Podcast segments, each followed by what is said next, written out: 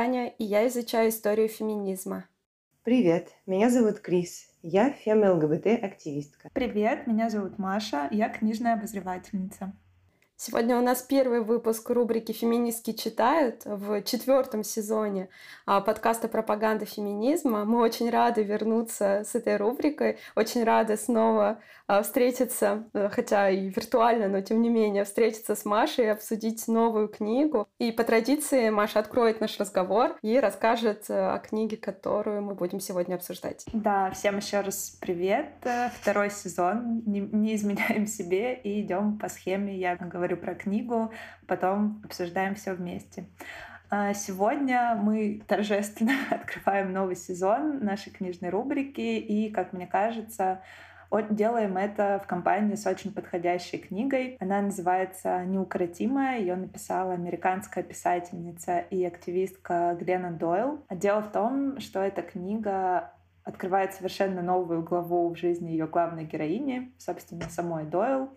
А, больше всего по жанру неукротимая похожа на мемуары и посвящена одному небольшому, но, кажется, кардинально изменившему всю жизнь Гленнон периоду. А, с 25 лет и треть своей э, жизни Дойл была замужем, родила троих детей, узнала, что муж э, ей изменяет чуть ли не с первого дня брака и простила, значит, его измены, написала об этом прощении книгу, так писательство основной а, вид ее заработка и коммуникации с миром. И в 2016 году произошло как раз то самое событие, которое все изменило.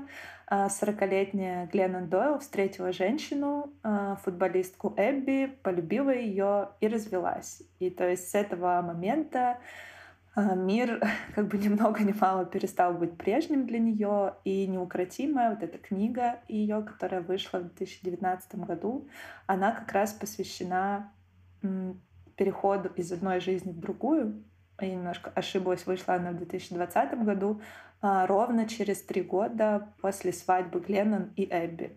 То есть максимально новая жизнь для ее авторки. А любовь к женщине, как пишет Дойл, была таким первым ее осознанным решением, желанием, скроенным только по ее собственным меркам, без оглядки на чужое мнение. И как бы вот это э, чувство, совершенно случайно появившееся в ее жизни, оно, в общем-то, кардинально изменило не только ее отношение к любви, к отношениям, к собственной сексуальности, но, в принципе, ко всему окружающему миру, ко всему ее прошлому. А, что, что это значит? В общем-то, такой серьезный поворот. А, ведь если смотреть формально, да, Глена Дойл прожила 40 лет, вроде бы они были счастливыми, да, она стала успешной писательницей, выпустила две книги бестселлера. Первая там про то, как она встретила мужа и как она теперь счастлива. Вторая про то, как они справились с его изменами, как восстановили свои отношения. А, основала, значит, свой благотворительный фонд. 14 лет была в браке, да, но дело в том, что параллельно а, все это время, уже ретроспективно на него смотря, она понимает, что жила в клетке, которую для нее, значит, любезно а, выстроило общество, а прутья этой клетки — это вот как раз гендерные стереотипы, которые мешали ей быть собой, но зато очень хорошо формировали ее мир и слепили из нее такую форму хорошей женщины, послушной, терпеливой, не показывающей никаких эмоций, да, кроме счастья. То есть это единственная разрешенная эмоция для а, женщины, то есть счастливая мама, счастливая жена, там, счастливая профессиональная какая-то деятельность. Таким образом, а, книга формально да, о встрече а, с любовью всей жизни, грубо говоря, превратилась в такой рассказ о том, как Гленнон до встречи со своей женой существовала в клетке чужих ожиданий и как вырвалась на свободу. То есть книга такую про ментальную и иногда буквальную гендерную тюрьму и как бы досрочное из нее освобождение по собственному желанию, по счастливому такому стечению обстоятельств. А, книга поделена на три части под очень говорящими названиями а, в клетке. Это первая часть «Ключи» и «Свобода». То есть сначала Дойл очень скрупулезно и одновременно очень метафорично проговаривает э, и дает примеры, как именно общество, основанное на патриархальных ценностях, ограничивает девочек и женщин да, в их истинных желаниях, каких-то в их... Э, ну, то есть загоняет их как бы в рамки предназначения и формирует их будущее. А затем после этого она делится своими личными стратегиями, если можно так сказать, немножко бизнес-литература вмешивается в этот жанр, а, делится вот стратегиями борьбы с этими оковами, да, которые она называет ключами, их там четыре. И, наконец, рассказывает, каково это чувствовать себя свободной а, женщиной, осознавшей, что она до этого жила какой-то другой жизнью, сформированной для нее вовне, а теперь вот она как ей кажется, будем надеяться, а, живет своей собственной жизнью. Интересно, что Глена даже называет точный возраст, э, когда девочкам начинают навязывать, какими им стоит быть. Этот возраст 10 лет. И сейчас я прочитаю э, очень красноречивую цитату из самого начала книги как раз про этот возраст.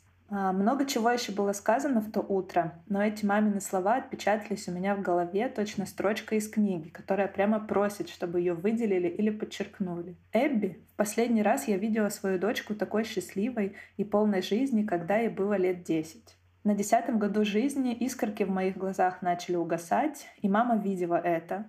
И вот теперь, 30 лет спустя, она увидела, что эта искорка вернулась. За последние несколько месяцев я изменилась целиком и полностью. Даже мое поведение изменилось. Я начала казаться ей царственной и немного пугающей. После того дня я стала задаваться вопросом, куда же подевались мои искорки, когда мне исполнилось 10? Как так вышло, что я себя потеряла? Я провела небольшое исследование и поняла, что 10 лет — это именно тот возраст, в котором мы начинаем учиться вести себя так, как положено хорошим девочкам или хорошим мальчикам. А, в 10 мир начинает дрессировку. В десять он усадил меня и велел вести себя тихо, а потом указал на ряд клеток, в которых мне предстояло жить. Это те чувства, которые тебе можно испытывать. Это та версия женственности, которую ты будешь показывать. Это идеал тела, к которому тебе нужно стремиться. Это то, во что ты будешь верить. Это те, кого ты будешь бояться, а это жизнь, которую ты будешь хотеть. То есть с самого начала Леннон говорит о конструировании, да, мира, и что это сложно сопротивляться этим вещам, потому что они начинаются вот уже с раннего детства, и они социально одобряемые, поэтому путь против них достаточно сложное решение. А, на самом деле в книге очень много, как мне кажется, таких тонко прочувствованных особенностей жизни. Конечно, не каждой женщины, потому что такую книгу навряд ли можно написать, чтобы там был учтен опыт э, абсолютного большинства но многое, что замечено, мне кажется, замечено очень точно. И мне было бы интересно узнать у вас, Крис и Аня, а, какая глава больше всего была близка к вашему опыту проживания ваших жизней. И пока вы думаете, потому что мы заранее это не, не договаривались об этом вопросе, а, я расскажу коротко про свою любимую главу. А, она называется «Уши». И две главные ее героини — это дочери Гленнон, э, старшая Тиш и младшая Амма. А, и в самом начале Гленнон говорит, что воспитывала их по-разному, потому что Тиш, как старшая дочь, родилась в тот момент, когда Гленнон очень хотела быть э, хорошей матерью и хорошей женой, э, но потом она устала, естественно. И Амма уже появилась в тот момент, когда Гленнон пишет, что я попросила медсестру дать ей iPad и пожелала дочери счастливого пути. То есть с самого начала Амма была более независимой от своей матери, и Гленнон воспитывала ее немножко по-другому. И вот это такое разное воспитание, оно дало неожиданные последствия. Они выражались в том, что у девочек была, был даже разный уровень самооценки. Если Тиш, они обе занимаются футболом, занимаются спортом, если Тиш могла там за обедом сказать родителям, что вот мне надо больше тренироваться, и надеюсь, что я, если буду больше тренироваться, то стану крутой, значит, футболисткой, то когда ее родители спрашивают, а тебе, Амма, как ты считаешь, нужно ли больше тренироваться? Та говорит, что нет, я и так, типа, достаточно крутая. А, вот. И очевиднее всего их разница приводится в момент, когда они обе решают, что им нужно проколоть уши, И если Амма, да, младшая сестер, э, там бежит в этот салон со всех ног, просто садится на кресло и говорит, колите мне, значит, оба уха, там просто смахивает слезы рукой, несмотря на то, что ей больно, но она никак это не показывает, то Тиш повела себя, да, совершенно по-другому. Она увидела, что сестре больно, и, значит, сказала маме, что не хочет прокалывать уши. И первая, как бы, реакция на такое поведение э, что девочка просто ну, струсила, испугалась.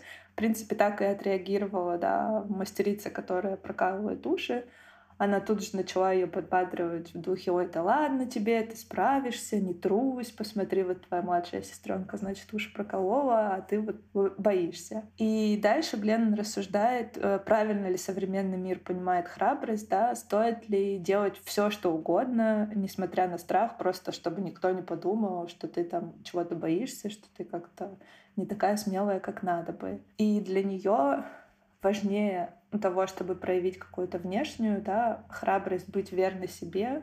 То есть она поддерживает как бы свою дочь, которая не хочет это делать, потому что она так чувствует, это ее решение, и отказываясь от такой-то такой храбрости, она остается верной себе, остается цельной личностью.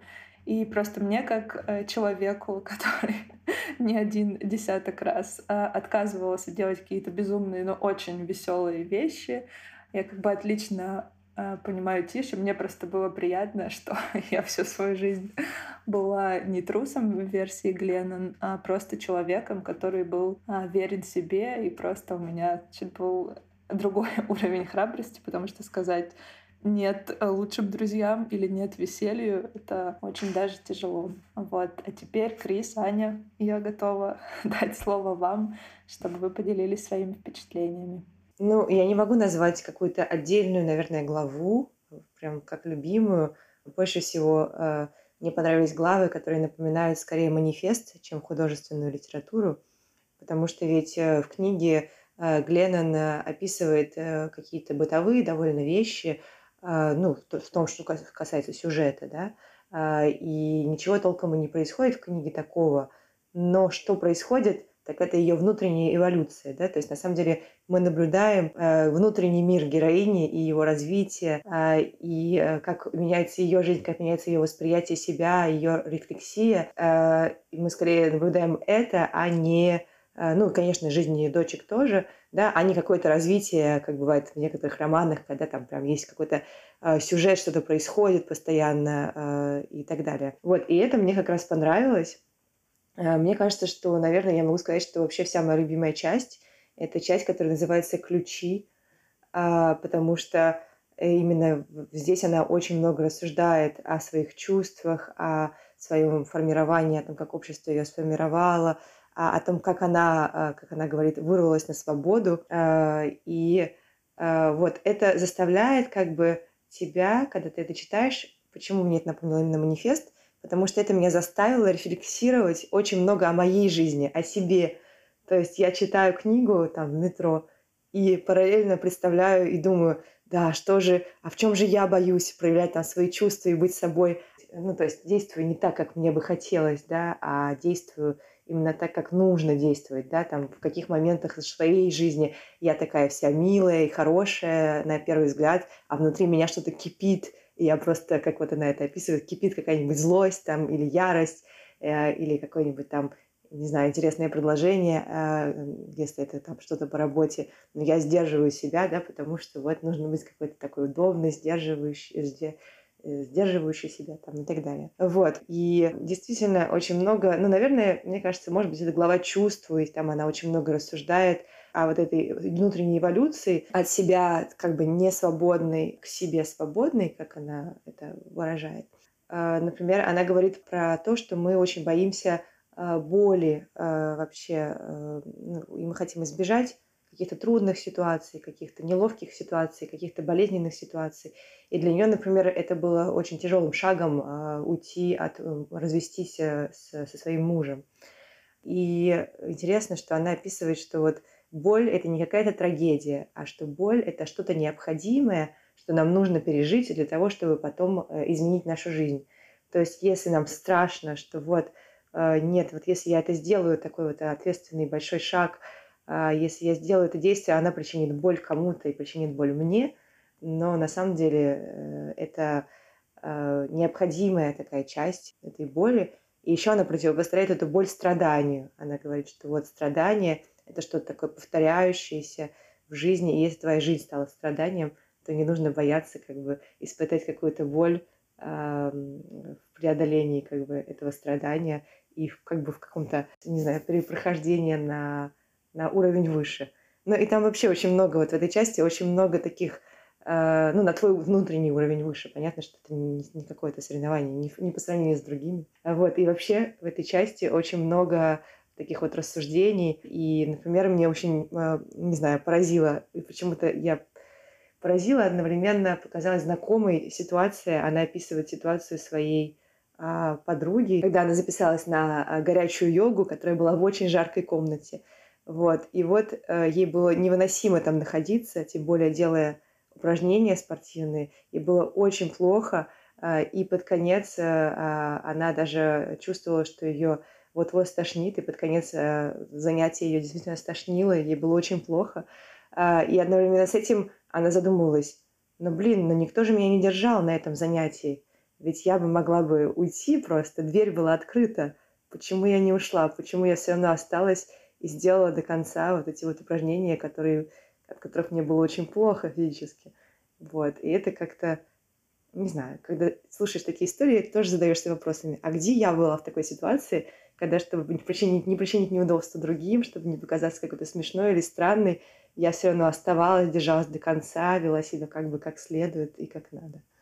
Да, вот э, у меня тоже, как и у Крис, наверное, нет какой-то одной э, главы, которая бы мне особенно понравилось, потому что их много, этих глав, которые мне особенно понравились. И я вот сейчас как раз просмотрела свой текст, что я очень много э, выделяла текста, какие-то моменты, которые мне особенно запомнились. Какими-то из этих э, выделенных э, кусочков я делилась даже там с мамой или со своим партнером, потому что мне даже хотелось, эм, хотелось им это передать, потому что эти отрывки, они как бы отражали мои мысли и очень хорошо их формулировали. Наверное, мне э, больше всего понравилась третья часть э, «Свобода». Э, вторая часть, про которую как раз говорила Крис, э, «Ключи». Я согласна, что это какой-то такой манифест или э, мне даже показалось, что это какая-то самая терапевтичная часть, если можно так сказать. У меня было такое впечатление, что э, я э, читаю мысли, которые а, мне самой лично приходили и которые я много анализировала, с которыми я много работала, когда а, я начала заниматься с психотерапевткой. Вот. И поэтому эта часть была, с одной стороны, очень классной, потому что я как бы еще раз а, погрузилась вот в эти идей, которые, э, над которыми я сама много думала, да, то, про что говорила Крис, например, про принятие отрицательных эмоций, про то, а, почему женщины в большей степени социализируются с тем, чтобы подавлять эти эмоции, а, чтобы быть удобной, а, как найти себя в этой ситуации, как э, стать свободной, как э, э, прислушиваться к тому, что у тебя внутри, а не к тому, что от тебя хочет общество и так далее. Но, с другой стороны, для меня в этой части идеи, которые она озвучивает и обсуждает, они как бы не были новыми, и поэтому в какой-то степени эта часть для меня скорее была таким, может быть, повторением, чем открытием чего-то нового. А вот э, третья часть «Свобода» мне особенно понравилась, потому что здесь, э, мне кажется, есть... Э, ну, для меня здесь было много интересных моментов. Во-первых, она здесь говорит много, вот как Маша уже процитировала, об отношениях со своими детьми, со своими дочерьми и сыном. И вот как раз есть такая глава, которая называется «Мальчики», а, где она а, говорит о том, что она а, приняла решение изначально своих девочек воспитывать феминистками. И она делала все для того, чтобы они были свободными, не скованными, навязанными обществом а, представлениями о том, какой должна быть женщина, о том, как она их поддерживала, да, чтобы они там а, в школе были активными, чтобы они не стеснялись своего лидерства, чтобы они не стеснялись своих эмоций, увлечений, желаний и так далее. А потом а, в какой-то момент э, ей приходит осознание о том, что ее старший ребенок он мальчик, и к нему тоже общество предъявляет э, требования свои. А вот эти требования, которые можно обозначить э, таким э, понятием гегемонной маскулинности патриархатной, да, что он должен быть сильным, что он должен быть успешным, что он должен подавлять свои эмоции, а, что он должен всегда быть а, как кремень, да, лидер и так далее. И она понимает, что это тоже очень тяжело. И она думает, так, надо, наверное, было мне и моего сына вот поддерживать в этом и указывать ему на то, что он не обязан все время подавлять свои эмоции, он не обязан все время быть сильным, что он может а, проявлять свою слабость и так далее, и так далее. И потом она описывает момент, эм, я уже не помню, в этой главе или это было в следующей, мне кажется, в этой, эм, что а, она стала замечать, и а, как раз партнерка Эбби, а, она ей тоже помогла немного заметить какие-то вещи, что, а, например, а, к своему сыну она относится немножко иначе. Например, она ему а, разрешает меньше участвовать в домашних делах и а, ставить в приоритет свои а, дела а, не домашние, да, учебу, какие-то занятия спортом и так далее. То есть успех э, в публичной сфере, скажем так, а не в сфере э, частной, не в сфере домашней. В отличие от девочек, да, то есть девочки ей больше помогают, а ему позволительно пойти заниматься там уроками, все такое. Вот, и это осознание заставило ее немного изменить э, свое поведение в отношении него и больше его вовлечь а, вот, например, в домашние дела и сказать ему, что вообще-то для него это тоже должно быть очень важным, а, то, что происходит дома, и он должен принимать в этом тоже очень важное участие. А, вот, мне кажется, что это классно. То есть эм, это для нее не было очевидно, что патриархатное общество, оно предъявляет требования не только к женщинам, но и к мужчинам. И э, она сама осознала свои какие-то паттерны поведения в отношении а, своего сына, которые тоже у нее а, появились, и э, она их поддерживала под влиянием этого самого патриархатного общества. Не знаю, мне много всего понравилось. Даже в самом начале, вот э, Маша как раз говорила про то, что ей, она еще почувствовала в 10 лет, что к ней начало общество предъявлять вот эти требования, вот эти клетки, насаждать навязывать.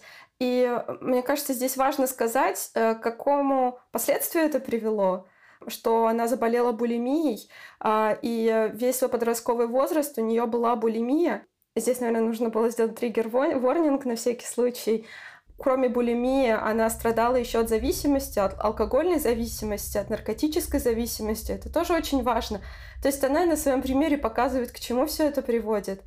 И это первая часть книги — мне показалось это тоже э, в какой-то степени близким лично моей истории. Да, мне кажется, одну главу выделить и правда сложно, потому что, во-первых, э, книга устроена так, что в ней очень-очень э, много глав. Э, они, некоторые там буквально две странички, да, некоторые побольше. Но вот именно, да, они посвящены, безусловно, разному. И мне кажется, многие люди могут найти в них отражение какого-то своего опыта, несмотря на то, что Глена да, обладает определенного рода привилегиями, о которых она тоже говорит и их анализирует, и не со всеми из них она может справиться, да, об этом она тоже пишет, и мне кажется, опять же, мне кажется, мы не разбираем те книги, где бы не было очень смелых, да, высказываний потому что не, не все э, решатся, да, вспомнить не только о том, вот какая я стала сейчас, как, э, какая я успешная писательница, хотя она часто об этом упоминает в книге «Для справедливости», стоит сказать, но и говорит о том, что было до этого, что это было непросто, и действительно ей пришлось э, работать с серьезными проблемами, с которыми не все могут справиться, и не все справились, но вот у нее этот путь, безусловно, прошел, и э, она им делится, и, мне кажется, может э, помочь другим людям. По крайней мере, ее книга очень на это направлена, да, то есть это не просто мемуары, как я прожила жизнь, это все-таки мемуары с таким наставничеством явным, то есть Кленнон все-таки пытается а, усвоенные ей уроки вот в этой части ключи, да, сформулировать, мне кажется, в очень такие э, явные установки, которые, безусловно, помогли ей, и она надеется, и помогают до сих пор, и она надеется, что и их смогут применить к себе э, другие люди. И тут вот у меня был небольшой такой э, проблематичный момент как раз вот с частью ее советов. Вот самый первый из них, да, это доверять своим чувствам. А, свои, второе — это доверять своей интуиции, и с этим у нее связано понятие понимания. Она пишет его э, с заглавной буквы. Э, и мне вот, не знаю, как вам, но мне было очень сложно понять, как именно происходит. То есть она очень подробно описывает, что значит это понимание, да, это когда она остается наедине с собой, вот, э, подныривает под бурлящую поверхность слов, да, как она пишет, страхов, ожиданий, условностей, советов и окунается вот в понимание. И она это делает каждый раз в какой-то сложный момент, когда ей нужно принять какое-то решение, касающееся ее жизни или работы. То есть она вот пишет, что делает это по тысяче раз на дню, да, потому что невозможно спланировать свою жизнь сразу на пять лет. И мне вот было сложно понять, как она понимает, что сейчас вот это ее там понимание внутренним это назвать, мудрость какая-то ее, а, как она понимает, что это именно ее какое-то истинное я, да, то самое, на которое уже не влияют какие-то стереотипы а, или какие-то чужие голоса в это не вмешиваются. То есть мне кажется, это очень достаточно тонкая материя, и, наверное, нужно много лет над этим работать. Да? Сейчас мы видим ее книгу как результат а, не одного там дня, да, а нескольких лет, может быть, нужно как раз время, потому что мне показалось, что это очень сложно самостоятельно, только прочитав книгу, да, понять, что в тебе есть внутри какой-то ресурс, который тебе точно подскажет, а, что нужно сделать. Понятно, что навряд ли это даже может быть всегда правильное решение, но это твои, да, решения. Мне вот просто не знаю, как вам, возможно, что у вас есть опыт психотерапии, да, а у меня его нету. А мне было сложно понять, как она это делает. То есть было похоже, как будто он какой-то буддийский монах уходит там, да, в какие-то а, свои миры, и там находит ответы буквально на все вопросы. Мне это показалось немножко каким-то таким сказочным да, действом, что мы можем абстрагироваться от внешнего мира и как-то максимально прислушаться к себе. Как вот, какие у вас были ощущения об этом? Я не знаю, мне показалось, что вот ее взгляд на понимание, вот это, э, мне он показался немножко как бы редукционистским, вот, потому что э, я подумала, что, но при этом, конечно, это основная идея книги, да, что она противопоставляет себя, ну, то есть что она видит себя как, э, э, как бы, как сказать, не знаю, не могу сказать, жертва общества, но да, как вот э, женщина под сильным влиянием общества, общественных установок, связанных с гендером, э, которая много из этого страдала, и которая это победила и стала свободной. Э, но, э, на мой взгляд, конечно, э, нельзя, ну, мы не можем сказать, что вот каждый человек, э, когда он освобождается, каждая женщина, которая освобождается, она перестает э, как бы так или иначе следовать каким-то, не знаю, каким-то установкам и, какие, и перестает быть сформированной обществом. То есть мне кажется, что это очень такое что-то очень сложное, то, как человек сконструирован, и все мы — это результат все равно влияния общества, влияния нашего круга общения, влияние, э, конечно, и прочитанных книг, потому что книга — это тоже разговор с писателем. То есть мне кажется, что я бы... Э, ну, понятно, что говоря про феминизм, говоря про именно про то, про про свободу именно вот в том, как она ее понимает, да, что, что женщина вот пытается быть удобной, вынуждена, вернее, быть удобной, что вот это приводит к таким-то последствиям, что, да, это все очень важно, но при этом, мне кажется, одновременно с этим все гораздо сложнее, и вот нельзя отрицать э, тот факт, что все мы все равно э, часть э, как бы социума, а, и даже когда мы свободны и принимаем решения, какие мы хотим, все равно какие-то, не знаю, многие, многие вещи, многие коммуникации в этом мире, многие э, книги, многие, как бы, все это все равно влияет и формирует э, наши мысли.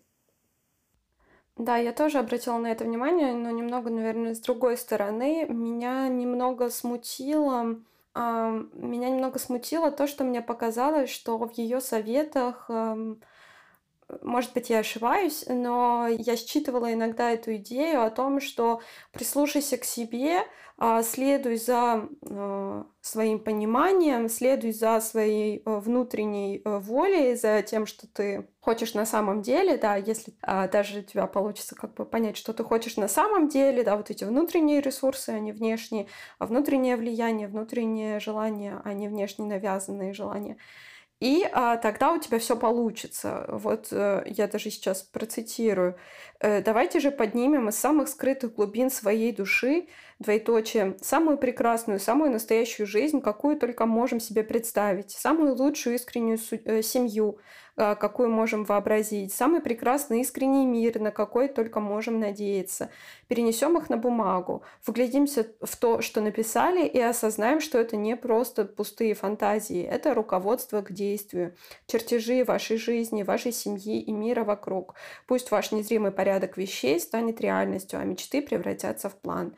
И для меня, конечно, это все э, идеалистично настолько, что э, даже раздражает меня, потому что э, как бы сильно э, мы не хотели иногда что-то изменить и жить в прекрасной искренней семье, в прекрасном искреннем мире, э, не все зависит от нас. И вот э, меня, наверное, раздражает вот эта мысль, которая, мне кажется, присутствует, что вы можете изменить э, все, но на самом деле э, это не совсем так. Мы не можем изменить очень многих вещей, и мы не можем влиять на очень многие вещи. И мне кажется, это разговор про привилегии. Тоже надо понимать, как, с какой позиции э, Гленнон пишет эту книгу, э, какая, какая ее а, какие ее собственные привилегии, да, а, какие, в какой ситуации она находится, а, какие, каким угнетениям она подвержена. У нее там есть одна глава, которая называется «Памятки», и она там говорит о том, что вот когда наши бабушки рожали детей, им давали вот эту памятку. Это твой ребенок, отвези его домой и пусть растет. Пусть говорит, когда только тогда, когда к нему обращаются, а вы живите своей жизнью. Наша мама, этот ребенок, это твой ребенок, отвези его домой и каждый день собирайся с подружками, у которых тоже есть дети, до четырех пейте колу, а после кровавую Мэри. Курите, играйте в карты, домой детей пускайте только поесть и поспать. А, а вот наша памятка, это твой ребенок, настал момент, которого ты ждала всю жизнь, и дальше она говорит, что действительно требования к матерям сегодня, они ну, совершенно иные, и они огромные, и они заставляют мать вообще всю свою жизнь организовывать вокруг жизни ребенка, а, страдать от этого, и огромное давление, которое сегодня общество оказывает на матерей, со всем этим я согласна, и я даже выделила это и отправила своей маме, чтобы поделиться с ней вот этими мыслями о современном материнстве. Но, блин, когда я перечитала еще раз, э, наши мамы получали такую э, памятку, что вы можете до четырех пить колу, а после кровавой Мэри я подумала, какое это вообще отношение имеет к жизни моей мамы, например, а, которой не было времени даже, чтобы просто присесть, потому что она работала на трех сменах. Вот. Я про то, что у, у нее как бы тоже текст написан с определенной позиции, и вот то, что а, все в твоей твоих руках, прислушайся к себе, и мир э, станет, э, твои мечты станут реальностью, меня в какие-то моменты даже немного раздражало это. Э, да, такие моменты мне напомнили вот какую-то не очень хорошую self-help книгу американскую, ну, в которой говорится, вот, там, сделай то-то, начни там бегать по утрам, и вся твоя жизнь изменится, и ты станешь богатым, ну, что-то в этом роде. Да, я с вами согласна. То есть, мне кажется, проблематичный как бы момент в этой книге, что э, Гленнон пытается, да, то есть она из двух частей как бы состоит. Это вот часть мемуарная, да, где она рассказывает о своем опыте, который имеет право быть, и это ее личный опыт и ее личные впечатления. А вторая часть, которая сюда примешивается, это такой условно коучинг, да, то есть э, я объясню вам на основе моего опыта, каких ошибок стоит избегать и что стоит делать, чтобы жить счастливее. И вот эти два жанра, когда они соединяются, вот в этом их соединении как бы для меня и был основной конфликт книги, потому что, безусловно, есть э, множество узнавания, несмотря на то, что я да, не американка, э, не писательница там, и, и не богачка, очевидно, но все равно у нас одна гендерная социализация, да, с Гленнон, и какие-то моменты, они, что говорит, что называется, вне времени, вне континентов, и я могу ее, безусловно, понять и быть солидарным э, с ней во многом. Но да, когда э, есть вот это внутреннее как бы противоречие, когда советы, то есть книга переходит в жанр советов, а мне кажется, любые советы, они всегда обобщают, то есть она все равно не может для каждого индивидуального человека дать совет, и так или иначе этот жанр все равно неизменно приведет к обобщению. А сейчас, в 2021 году, трудно принять идею, что обобщения да, подойдут для всех, что, что вообще можно написать, мне кажется, это такой вопрос на миллион. Вообще можно ли написать self-help книгу, чтобы она действительно у каждой своей читательницы или читателя вызвала отклик. Наверное, это невозможно. Все равно есть ряд «но», а, есть что царапает глаз, особенно мы живем у российских да, читателей, потому что я на протяжении всей книги меня бросало то влево, то вправо. Надо дать почитать маме эту книгу или все-таки не дать ей почитать, потому что ну, она ее прочтет, но она все равно продолжает жить в России, и, конечно, ей будет интересно, и там есть много вдохновляющих вещей, действительно, которые ты все-таки можешь применить к своей жизни, больше обращать внимание на свои желания, да, и так далее. Но как бы глобально все равно было бы мне как читательнице понятнее, если бы Гленнон э, делилась, да, вот своими э, историями из жизни, вот этой мемуарной частью, и чуть меньше упирала на то, что есть какие-то пути, э, есть какие-то правила, да, есть какие-то, э, ну, не правила, как бы рекомендация, нужно говорить, делать это обязательно и сто процентов ждет успех, но все равно вот эти э, как бы крапления коучинга, они, да, больше как бы напрягаешься, чем думаешь, блин, как же я раньше жила без этих советов. Просто нужно иметь это в голове и нормально, если эта книга будет вызывать у вас что-то, блин, а вот у меня не так, что это значит со мной что-то не так. Нет, с вами все хорошо, просто всегда нужно понимать, кто написал книгу и что не все в ней универсально. Это очень важно. Ну, что бы мне хотелось э, еще сказать про эту книгу, наверное, очень важно даже в тех книгах, которые нам нравятся, в которых мы находим много всего откликающегося в нас, все равно никогда не забывать, а, что с книгой можно спорить, да, что это какой-то не абсолют, и ни в коем случае, если а, вы видите какое-то несовпадение, да, то сразу думать, что с вами что-то не так, потому что вы так книг не написали. а Гленнон Дойл, да, там авторка бестселлеров, очень популярная персона, и и там и Адель, да, совершенно изменила свою жизнь после прочтения этой книги, да, она писала э, о ней у себя в Инстаграме и говорила как о такой книге, которая полностью все изменила в отношении к себе и к ее жизни. Конечно, когда читаешь такое, кажется, что если у тебя есть какой-то конфликт с тем, что ты видишь, то нужно поработать над собой еще больше. Но нет, работать над собой не нужно. Берите от книги то, что вам откликается, то, о чем вы еще не думали, как такой инструмент, как сделать свою жизнь лучше в чем-то, попытаться. Вот, если не получится, тоже не переживайте, просто откройте другую книгу, не знаю, посмотрите другой фильм, и обязательно а, положительный опыт вас ждет. Вот, спасибо. Спасибо, Маша. Спасибо.